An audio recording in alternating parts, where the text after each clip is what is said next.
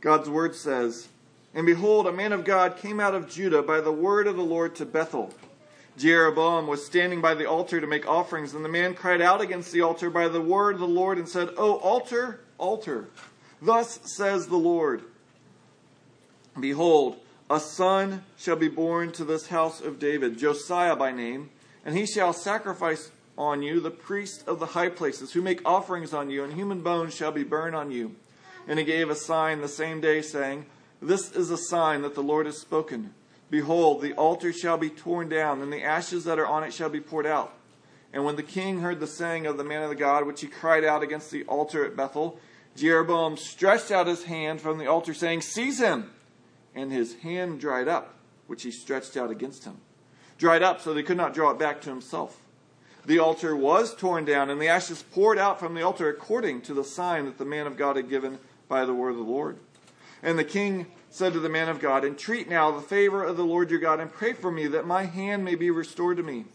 And the man of God entreated the Lord, and the king's hand was restored to him and became as it was before. And this is the section we'll be looking at today, beginning of verse 7. And the king said to the man of God, Come home with me and refresh yourself, and I'll give you a reward. And the man of God said to the king, If you give me half your house, I will not go in with you and I will not eat bread or drink water in this place, for so it was commanded me by the word of the Lord, saying, You shall neither eat bread nor drink water, nor return by the way that you came. So he went another way and did not return by the way that he came to Bethel. Now an old prophet lived in Bethel, and his sons came and told him all that the man of God had done that day in Bethel. They also told their father the words that he had spoken to the king. And their father said to them, Which way did he go? And his son showed him the way that the man of God had come from who came from Judah had gone. And he said to his son, Saddle the donkey for me. So they saddled the donkey for him, and he mounted it. And he went after the man of God and found him sitting under an oak. And he said to him, Are you the man of God who came from Judah? And he said, I am. And he said, Come home with me and eat bread. And he said, I may not return with you or go in with you, neither will I eat bread nor drink water with you in this place. For it is said to me by the word of the Lord, you shall neither eat bread nor drink water there, nor return by the way that you came. And he said to him, I also am a prophet as you are, and an angel spoke to me by the word of the Lord, saying, Bring him back with you into your house, that he may eat bread and drink water. But he lied to him. So he went back with him and ate bread in his house and drank water. And as they sat at the table, the word of the Lord came to the prophet who had brought him back.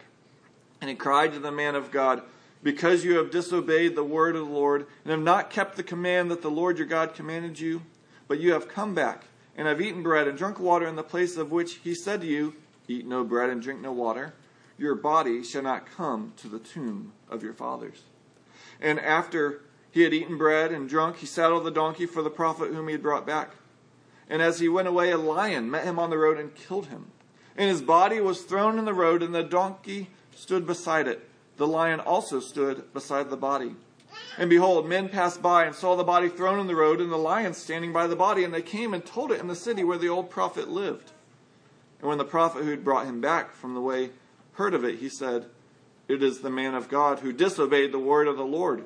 Therefore the Lord has given him to the lion, which has torn him and killed him, according to the word of the Lord that was spoken to him. And he said to his son, Saddle the donkey for me and they saddled it. And he went out and found the body thrown in the road, and the donkey and the lion standing beside the body. The lion had not eaten the body or torn the donkey. And the prophet took up the body of the man of God and laid it on the donkey and brought it back to the city to mourn and to bury him. And he laid the body in his own grave, and they mourned over him, saying, Alas, my brother. And after he'd buried him, he said to his sons, when I die, bury me in the grave in which the man of God is buried. Lay my bones beside his bones. For the saying that he called out by the word of the Lord against the altar in Bethel and against all the houses of the high places that are in the cities of Samaria shall surely come to pass. Well, as many of you know, recently my family went on a vacation, and in one place we were at the Grand Canyon.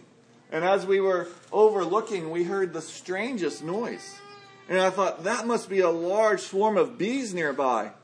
Until we saw a drone flying up and down the canyon walls.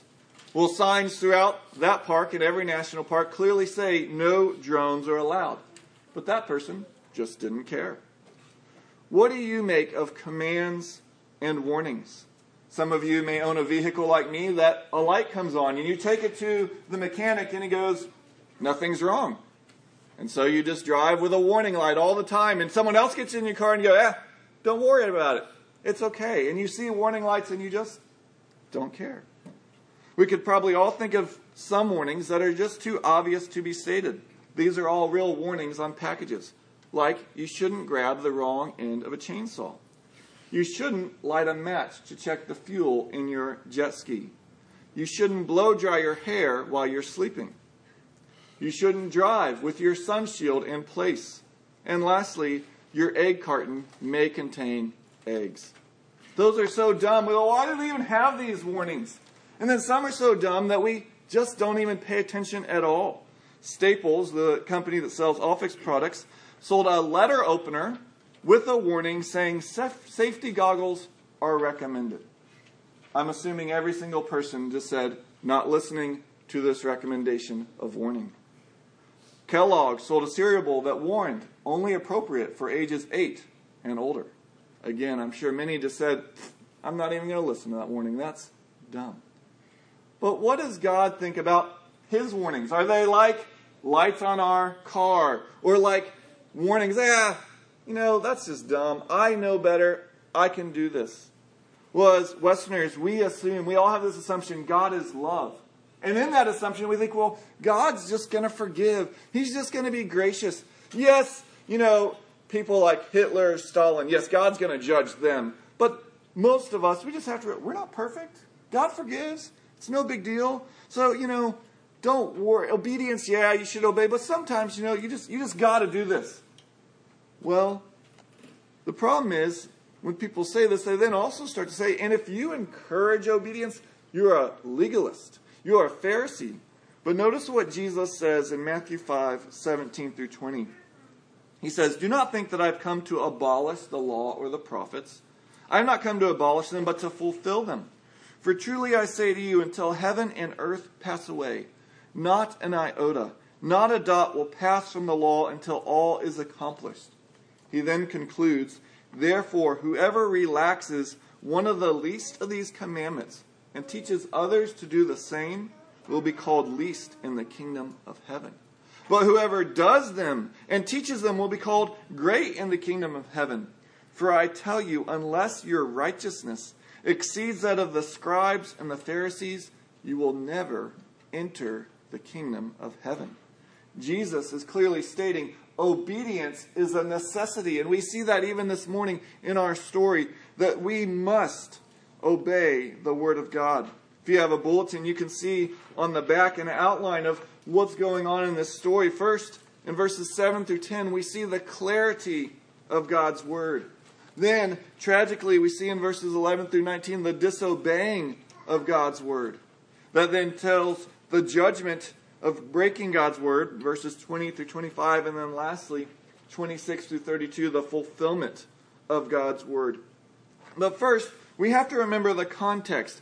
I read the passage before you where Jeroboam, the king of Israel in the north, had created these false idols. He created these two golden calves and told Israel, These are your gods, O Israel. And so this prophet came up from Judah and said by the word of God, These will be torn down. And then Jeroboam tried to arrest this man. He said, Seize him, and God withered his hand. And then Jeroboam did what he should have done in the beginning. He entreated the Lord. He cried out for mercy, and God restored his hand. And so now, where we are today, Jeroboam then invites this prophet. He says, Come to my house today. Come, let me give you a reward. Now you have to imagine for the prophet, this was probably a great invitation. He just got invited to the king's palace. I mean, surely as he was walking up there, he was a little nervous about how this is going to go. I mean, he's going up to the ruler of a nation and going to rebuke him. And probably he's emotional, he's physically exhausted, and now he's going to get to go in the palace. He's going to get fine cuisine. And a reward. And not only that, he's going to have the ear of the king. Isn't this what a prophet wants? To be able to speak to the king and let him know how to obey God? I mean, this seems perfect, except for one thing. God said, Do not eat anything, do not drink anything, and do not return the way you came. You know, it's very important to understand this passage that this message was very clear. He says it very clearly, verse 8, 9, it comes up several times. And to understand the story, we really have to grasp the clarity of God's word. And because the prophet grasped it, he didn't go to the king's house, but he went home another way. You know, the prophet didn't receive a mumbled message. It didn't need to be decoded.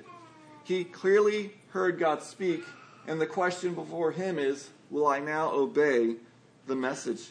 New opportunities, rewards, all those don't matter. What he is called to is steadfast adherence. And that's an issue before us today. Today, today also, is God's word clear? You know, many people will say, no, it's not. And they will say, you need all these things. But to know the basic message of the Bible, you don't need postgraduate degrees in ancient cultures. You don't need the ability to read Greek and Hebrew. You don't need to know the intricacies of hermeneutics to know the basic message of the Bible. Now, all of those things can be beneficial, and I spend a lot of time and money trying to get some of those because they can be beneficial to understanding deeper. But it doesn't take a PhD to understand what it means that you shall have no other gods before me, or you shall not steal. Hmm. It's simple. It's very clear. You don't need to get a course to understand that you were created, that you have sinned, and yet God sent his son to die for you. Anyone, even if they can't read, can understand that basic message. Everyone can understand that it's by grace alone that you are saved. You don't need all of these other things. And yet, many people still challenge whether Christianity is clear or if Christianity is the clear truth. Some will even claim if people say, like I am this morning, that Christianity is the clear truth, that that's arrogant, that that will lead to oppression. And it's just wrong because no one can know the whole truth, we're told. You may have heard the analogy that religions or philosophies are basically like six blind men who come to an elephant. And the blind men come up and they start feeling the elephant. And the first one, he feels a leg. And he goes, Oh, I know what this is. This is a tree.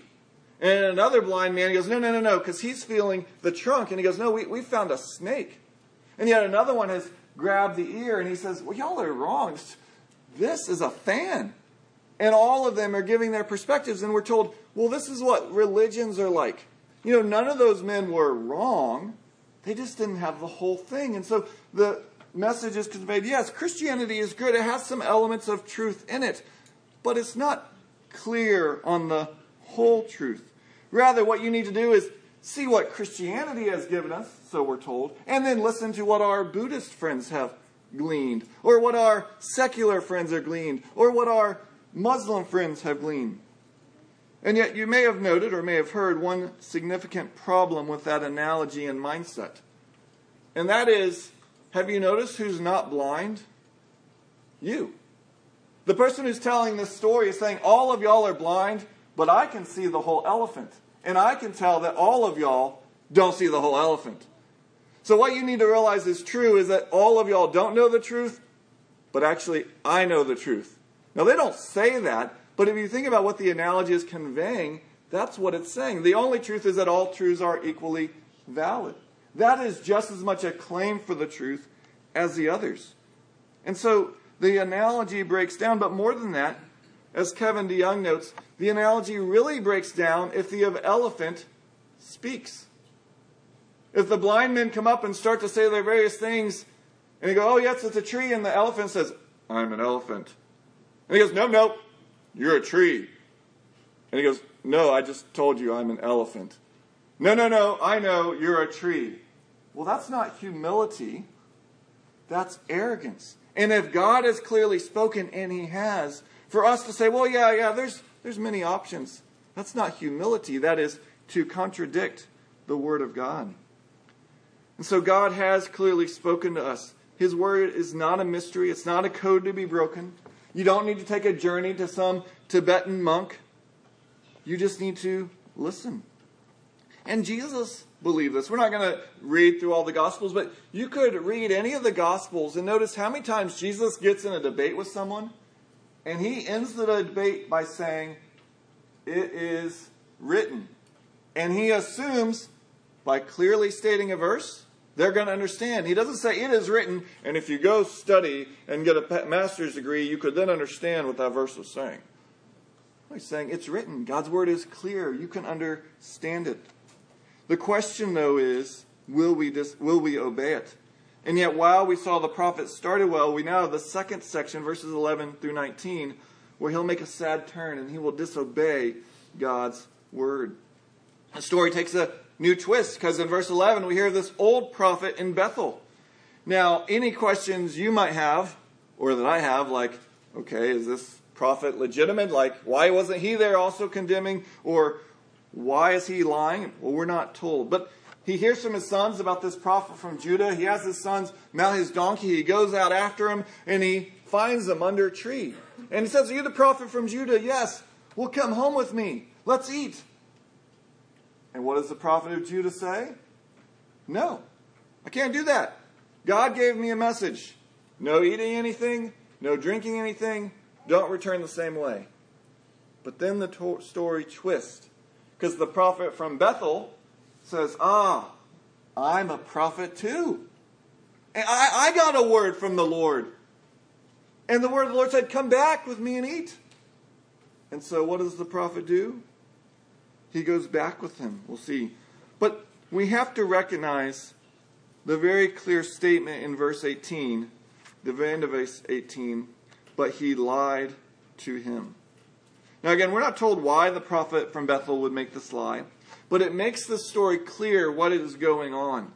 The issue is will the prophet from Judah be faithful to God's clear word? Because if you look at everything before this, he had no doubt what God's word says. He has said it clearly two times. He clearly understood it. And he should have known Numbers 23:19, this was already written, that declares God is not a man that he should lie, or a son of man that he should change his mind. Yes, you can read some stories in the Old Testament where God sends a prophet with judgment, and then he says, these people will perish. And then the people repent and God relents. Did God change his mind? Well, no. In each of those stories, it was clear God was sending the prophet of judgment with the expectation that if they repented, he would relent.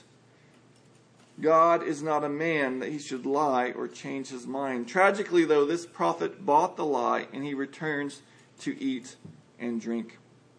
Yet, I'm sure some of us are still wavering, but was he really at fault? I mean, he was lied to. I mean, that angel, I mean, he got a message from an angel. I mean, you got to believe that. And I bet, I mean, he was an old man. He's probably sweet. He's kind. He's riding a little donkey. He's so cute. And I mean, come on. He's a prophet too. I got to listen to him. Maybe I heard wrong. The Apostle Paul wrote a letter to the church in Galatia because by their actions, some of them had turned from the gospel. In Galatians 1 8, he said, But even if we or an angel from heaven should preach to you a gospel contrary to the one we preach to you, let him be accursed.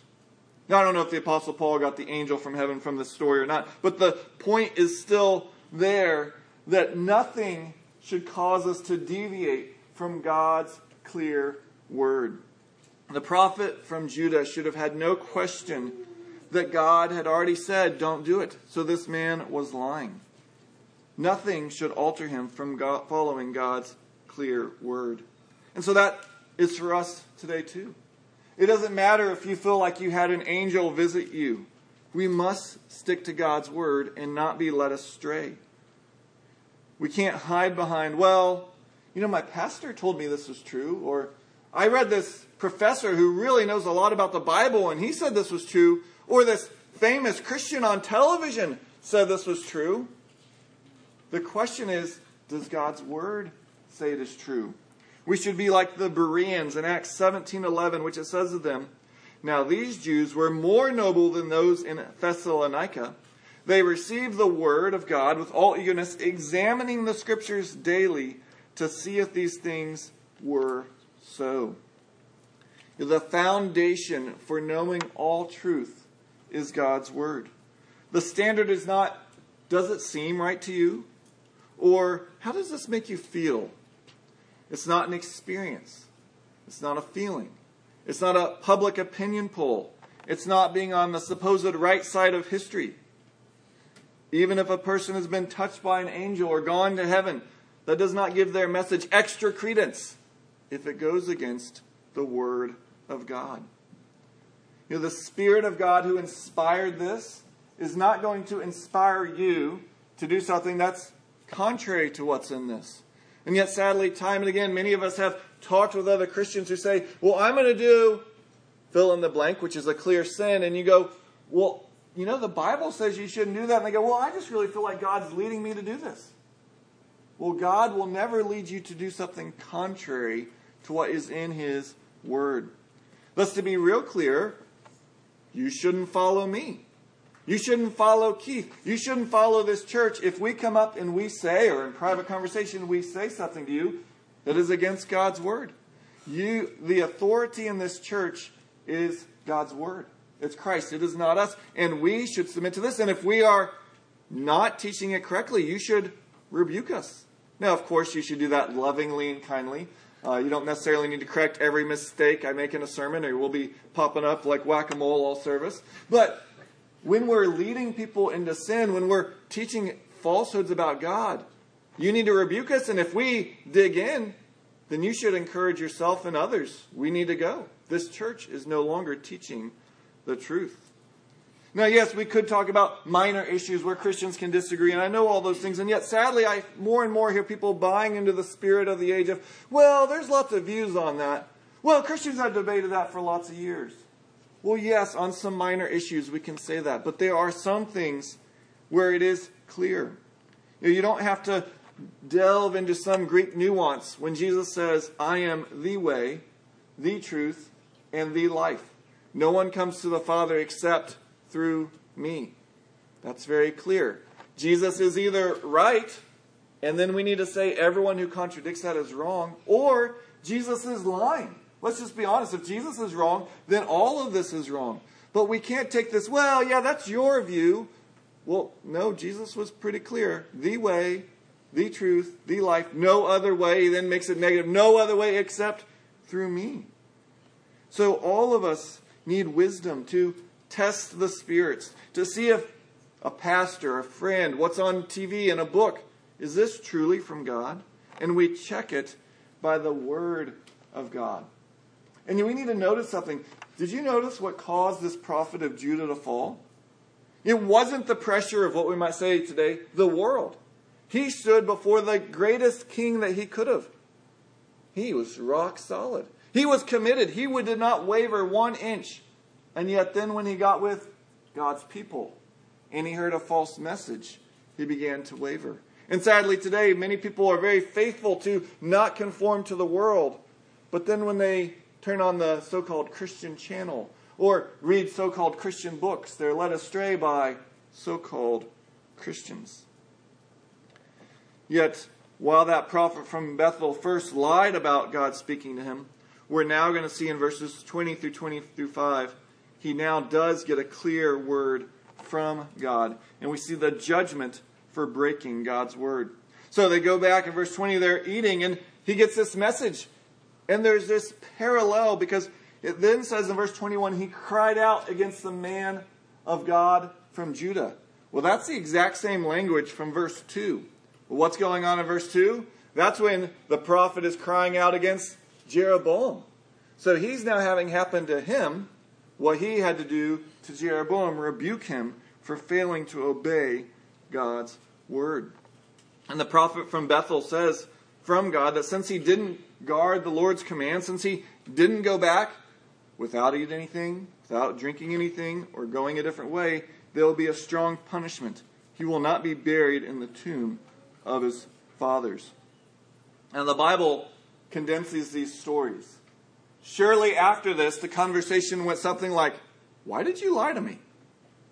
Do you think I can be forgiven? Like, well, what's going on? But we're not given that. all we're told next is he got on the prophet's donkey and he began to go home. And when he begins to go home, a lion attacks and kills him. And then shockingly, the lion threw his body on the ground, but then he doesn't eat it. And then he sits there next to the donkey, and they both guard, so to speak, the dead prophet. Now, the non munching lion, the standing donkey, they could show us several things, and we'll look at another later, but I think one main thing here is they're pointing a sharp contrast between them and the prophet. Whereas the prophet refused to obey God's word, the lion and the donkey, they obey God's orders to not eat or move, even though it goes against their animal instincts. You may not know this, but lions don't normally kill something and not eat it. Actually, I think you knew that. That was sarcasm. Donkeys don't normally go play cards with lions. They don't sit there and say, yeah, how's the weather? You think the weather's nice? Donkeys flee at the sight of a lion. And yet, what do the donkey and lion do? God says, sit, and they sit. Nothing in them says to do that. But because God told them to, they obey. And the implication for us if dumb, wild animals can't get more wild than a lion, can't get more dumb than a donkey, if they're going to obey God, what about us? We're not animals. We're not led by instincts. We have rationality. We have volition. How much more should we obey God's word? Yet, does God really act in judgment like this? I mean, is isn't that a little, I mean, dare we say, unjust? I mean, maybe we could just say, well, whew, kings, that's pretty far in the Old Testament. Thankfully, Jesus has come. Mercy. Well, in 1999, sociologist Christian Smith, he began interviewing, giving surveys to 3,000 different teenagers. And he start, he's been following these teenagers, now adults, for many years. And he came across an interesting finding. Though these teens came from all over the U.S., came from many different religious beliefs, they basically all had the same core beliefs. And the same core beliefs can be labeled, at least he labeled them, as moralistic therapeutic deism. What he meant by that is these teens all kind of believe that what matters is morality, that what's central to living a good and happy life is being a good moral person. That means being nice, being respectful, be at work on self improvement, do your best to be successful. What matters is therapy. Rather than being concerned about things like sin judgment, forgiveness, truth. What matters is your subjective well being, feeling good about yourself, getting along with other people. And what should we think about God? Well, deism. Not like historic deism, but that they said God's just not really concerned in your day to day life. You know what God wants is for you to be friendly, to like others, be kind. He doesn't really have any interest in maybe how you act sexually or whether you go to church or have some certain beliefs. He just kind of wants us all to be kind to one another. Well, almost 20 years ago, Christian Smith was very prophetically and accurately able to describe where we are today. People want this general sense, yeah, God exists, but you know, as long as we're kind, loving people, that's all that matters. And yet, is that what God has revealed about himself? That may fit what our culture believes, but it doesn't fit God's description here or in the rest of Scripture. God intricately gets involved in this life, even down to the eating habits of lions and the sitting patterns of donkeys. If He says, I don't want you to eat or drink, and you do, then He'll hold you accountable. And this is not just the God of the Old Testament, because the God of the Old Testament and the New Testament are the same. In Acts 5, there's a couple who try to give the impression that they're super spiritual. So they go and sell a piece of property, and then they act like they give all the money to the church. Now, they didn't have to sell the property, and neither did they have to give any of the money. And yet they lied by what they did. And so in Acts 5 5, Peter, the apostle, calls them out for lying to God and then says, it says, when Ananias, that's the husband, heard these words, he fell down and breathed his last and great fear came upon all who heard it. The same God who held people accountable in the Old Testament holds them accountable in the New Testament. Hebrews 12, 25 through 29 says, See that you do not refuse him who is speaking. For if they, referring to the Israelites in the Old Testament, did not escape when they refused him who warned them on earth, much less will we escape if we reject him who warns from heaven. Let us, therefore, let us be grateful for receiving a kingdom that cannot be shaken, and thus let us offer to God acceptable worship with reverence and awe, for our God is a consuming fire. You know, the problem is not that God has changed, but rather that we have become presumptuous. The presumptuous person expects what they should see as a gift. as a person who goes into their friend's house and then opens the fridge and starts making them a sandwich without asking. Well, maybe the friend would be fine with that. Maybe not, but they are presuming, ah, my friend will be okay with this. And we presume on God's grace and His forgiveness. We assume that He owes us forgiveness. And since we've been pretty good, we deserve His grace. R.C. Sproul, in his excellent book, mentioned it earlier, The Holiness of God, writes Think about that. We deserve grace. It is impossible for anyone, anywhere, anytime to deserve grace. Grace, by definition, is undeserved. As soon as we talk about deserving something, we are no longer talking about grace, we are talking about justice. He then shares this anecdote about how we confuse grace and justice. He writes, Our tendency to take grace for granted was driven home to me while teaching college students. I had the assignment of teaching a freshman Old Testament course to 250 students. On the first day of class, I went over the course assignments carefully. This course required three short papers. I explained that they were due on my desk by noon. The first one was due by noon the last day of September. No extensions were to be given. If the paper was not turned on time, the students would receive an F for the assignment. On the last day of September, 25 students stood quaking, full of remorse. He writes, I bowed to their pleas for mercy. All right, I said, I'll give you a break this time. But remember, the next assignment is due the last day of October. Then came the last day of October. 50 students came empty handed. Once more I relented. I said, okay, but this is the last time.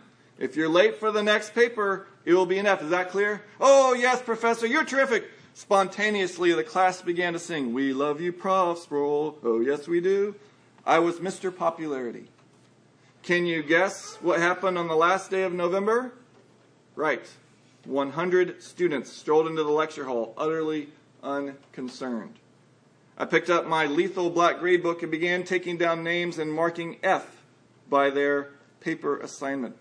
The students reacted with unmitigated fury. They howled in protest, screaming, That's not fair! I looked at one of them. Laverly, you think it's not fair? No, he growled in response. I see. It's justice you want. I seem to recall that you were late with your paper the last time. If you insist upon justice, you'll certainly get it. I'll not only give you an F for this assignment, but I'll change your last grade to the F you so richly deserved. The student was stunned.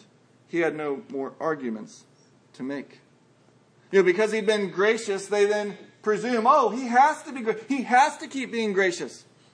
No, he doesn't. At any moment, we can be just. And why does God, the creator of the universe, have to be gracious or forgive us? If the rules were clearly given, and they were, and we rebelled against them, and we have, then why should we balk when God brings judgment for that rebellion?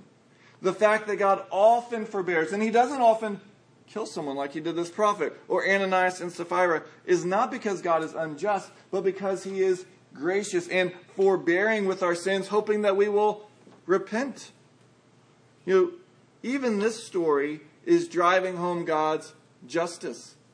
Because God didn't say, well, Jeroboam, you're going to be held to account, but you know what? This is my guy. This is my prophet. You got a few. You can you can sin a few times. It's okay because you've done some really good things for me, so you kind of get it graded on a curve.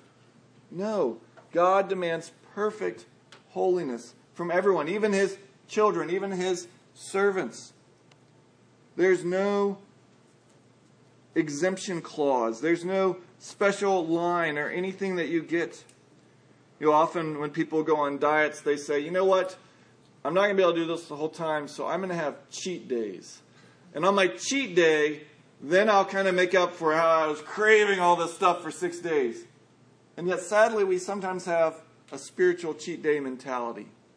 Oh, I've been really good. You know, if everyone, uh, I, am the kind of Christian dad, speaking hypothetically here, that you should be like. You know, I'm doing all these things, and are these other Christian dads doing this? Nope. Am I working? Am I doing all this stuff?